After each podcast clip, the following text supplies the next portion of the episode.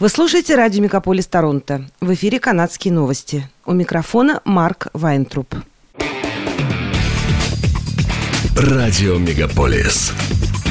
«Канадские новости». В эфире «Канадские новости» у микрофона Марк Вайнтруп. Королева Великобритании Елизавета II умерла на 97-м году жизни в своем замке Балморал в Шотландии – Ранее в четверг Букингемский дворец заявил, что врачи обеспокоены состоянием здоровья Елизаветы II и рекомендовали ей находиться под медицинским наблюдением. Позже королеве прибыли все ее дети. В Великобритании объявили период национального траура, который, как ожидается, продлится 10 дней – Согласно порядку наследования британского престола, следующим королем Великобритании станет Чарльз, принц Уэльский, о чем официально объявила премьер-министр страны Лиз Трасс. Он выбрал себе имя Карл III. В Канаде будет объявлен общенациональный траур, а это значит, что члены правительства должны будут одеваться в черную одежду, носить черные нарукавные повязки и проявлять другие знаки уважения к покойной королеве. Рядовым канадцам, вероятно, стоит ожидать внеочередного выходного дня. Центральный банк Канады поднял процентную ставку на три четверти процентного пункта. В результате ключевая ставка составила 3,25%, что соответствует прогнозам экономистов. Преодоление трехпроцентной отметки имеет большое значение, поскольку при повышении базовой процентной ставки ипотечные и прочие потребительские кредиты становятся более дорогими. По данным сайта ratehub.ca, владелец дома стоимостью 630 тысяч, у которого до этого повышения была ипотека с плавающей процентной ставкой 3,5%, будет платить дополнительно 236 долларов в месяц. Банк Канады повышает процентные ставки, чтобы охладить канадскую экономику и воспрепятствовать потребительскому спросу, сдерживая внутреннюю инфляцию.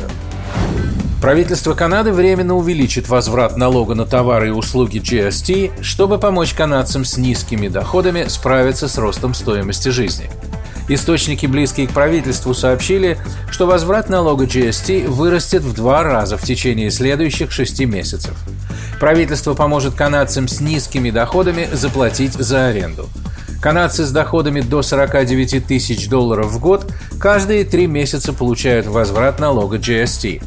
Размер возврата составляет 467 долларов в год на человека, 612 долларов для пар и 161 доллар в год для детей и подростков до 19 лет. Выплаты индексируются с учетом инфляции. Программа по предоставлению стоматологической помощи пока будет рассчитана на детей до 12 лет, семьи которых зарабатывают менее 90 тысяч. Развертывание первого этапа программы обойдется в 300 миллионов. Ранее правительство пообещало единоразово увеличить размер пособия Canada Housing Benefit на 500 долларов.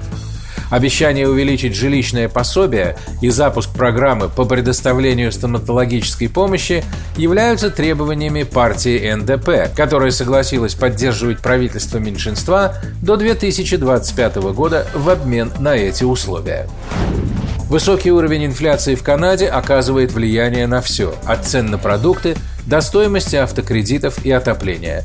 Ожидается, что стоимость отопления вырастет к зиме на 30% из-за повышения цен на газ, пишет издание City News.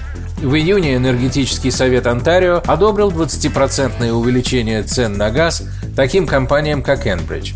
Это связано с санкциями, введенными против России, крупнейшего производителя газа в мире. В среднем клиенты Enbridge платят сегодня по 126 долларов за отопление ежемесячно. Полиция провинции Онтарио, OPP, предупреждает водителей о новой системе сигналов транспортных средств, поскольку тысячи детей вернулись в школу. Теперь школьные автобусы будут оснащены желтыми сигнальными огнями, которые мигают, когда транспортное средство готовится к остановке для того, чтобы подобрать или высадить пассажиров, то есть учеников. Цель этого нововведения – дать участникам дорожного движения, следующим за автобусами, дополнительное время для того, чтобы сбросить скорость.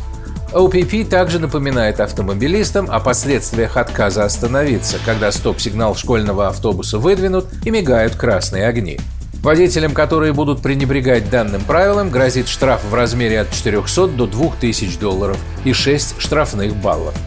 Однако, если водителя поймает на этом несколько раз, ему грозит штраф в размере от 1000 до 4000 долларов и возможное тюремное заключение. Полиция Торонто расследует серию случаев угона автомобилей, произошедших в длинные выходные, в том числе один случай, когда подозреваемый остановил такси и, угрожая водителю ножом, завладел машиной и скрылся.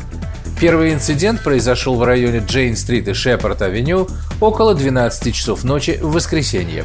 По данным полиции, пострадавший парковал свой автомобиль, и когда он выходил из машины, к нему подошел подозреваемый, вооруженный пистолетом, и потребовал у жертвы ключи, заявили в полиции. Потерпевший передал ключи, после чего подозреваемый сел на водительское сиденье, а второй мужчина сел в машину со стороны пассажира, и преступники скрылись, сообщает сайт cp24.com. Во втором случае, который произошел в районе бульвара Бремнер и Йорк-стрит, владельцу автомобиля удалось убежать от угрожавших ему бандитов. С момента окончания пандемии коронавируса острова Торонто являются одной из самых популярных достопримечательностей города. Летом огромное количество людей ежедневно прибывали сюда, дабы отдохнуть от городской суеты. У большинства желающих посетить острова Торонто есть только два доступных способа добраться сюда – на водном такси или пароме. Но уже давно обсуждается и третий вариант – мост.